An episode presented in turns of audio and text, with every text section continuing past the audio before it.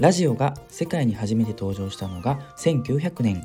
カナダの電気技術者レジナルド・フェッセンデンが距離約1マイルでの音声の逆受信に成功しました。その後日本にも世界のラジオ放送のニュースは伝わりラジオ放送の実験があちこちで行われました。1923年関東大震災発生時には情報伝達メディアとしてラジオの必要性が認識されるようになりラジオ放送の開局を急がせたとも言われております。戦前から戦後そして現在もラジオは姿形を変え老若男女親しまれているわけです。こんにちはラジオドゥドゥエンドゥです。本日は2月13日日曜日、えー、本日はですね世界ラジオデーということで、えー、1946年ですね。あの国連により国際連合放送が開設された、えー、日でもあります。そうした国際デーの一つの本日なんですが、えー、英語表記はですね、あの、ワールドラディオデイということで、えー、日本語では世界ラジオの日とも、あの、表記されているということになっております。で、えっ、ー、と、この国際デーはですね、あの、一般の人々とメディアの間でラジオの重要性についての意識を高めることを目的としております。はい、えー、そんなラジオデーにですね、あの放送できるというところに、あの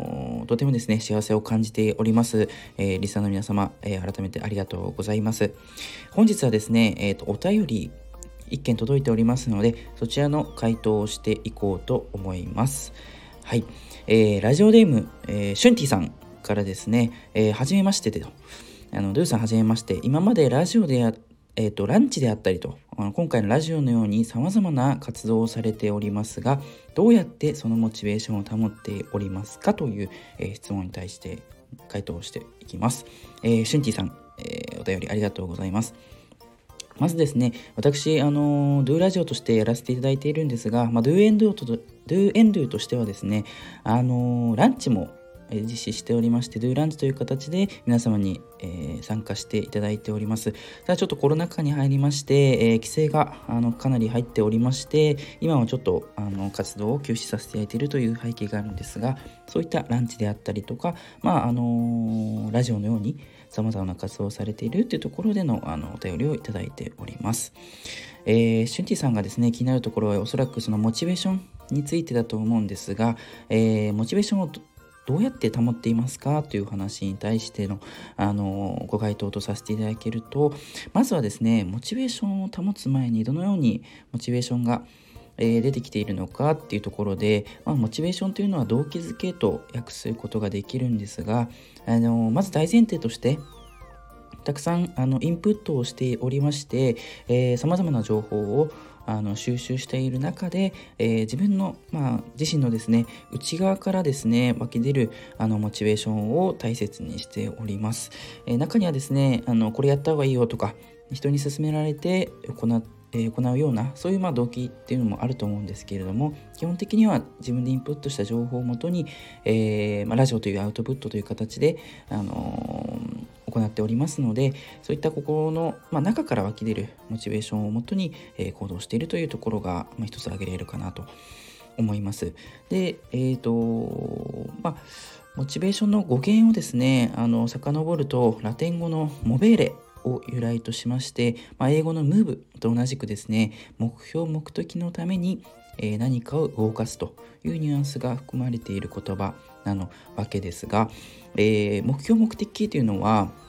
私自身やはりあの前あの以前のですねラジオ放送でもご説明させていただいたように、まあ、アウトプットをすることが私のこの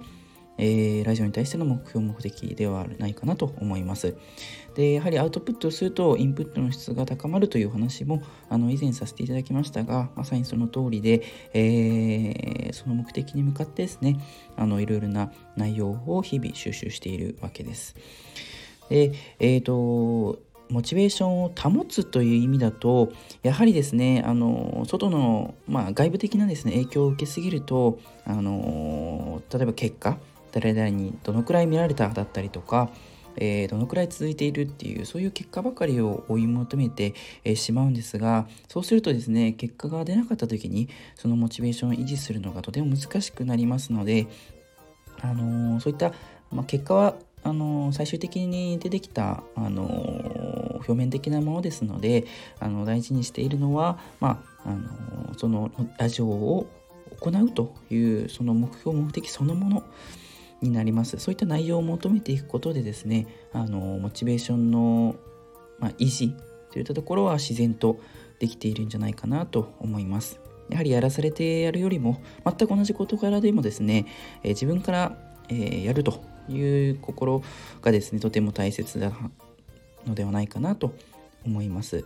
まあこれをやろうと思うのはですねうんいろいろな、えー、情報を日々刺激を受けながら、えー、与えてくれる皆様のおかげなんではないかなというふうに思います。